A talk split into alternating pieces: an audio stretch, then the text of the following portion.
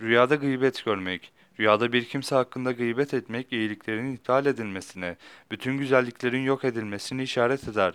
Çünkü gıybet denen şey kötü bir amel, çok fena bir iştir.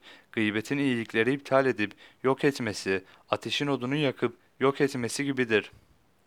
Bu demektir ki bütün iyiliklerin ve güzel işlerin duman olup gitmesi anlamındadır.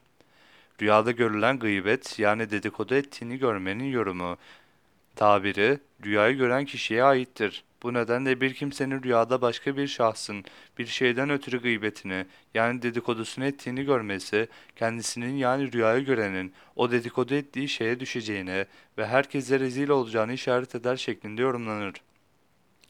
Rüyasında bir kimsenin arkasından gıybet ettiğini, yani arkasından çekiştirdiğini, dedikodusunu ettiğini görmek, bütün iyiliklerini boşa giderdiğini işarettir şeklinde tabir olunur.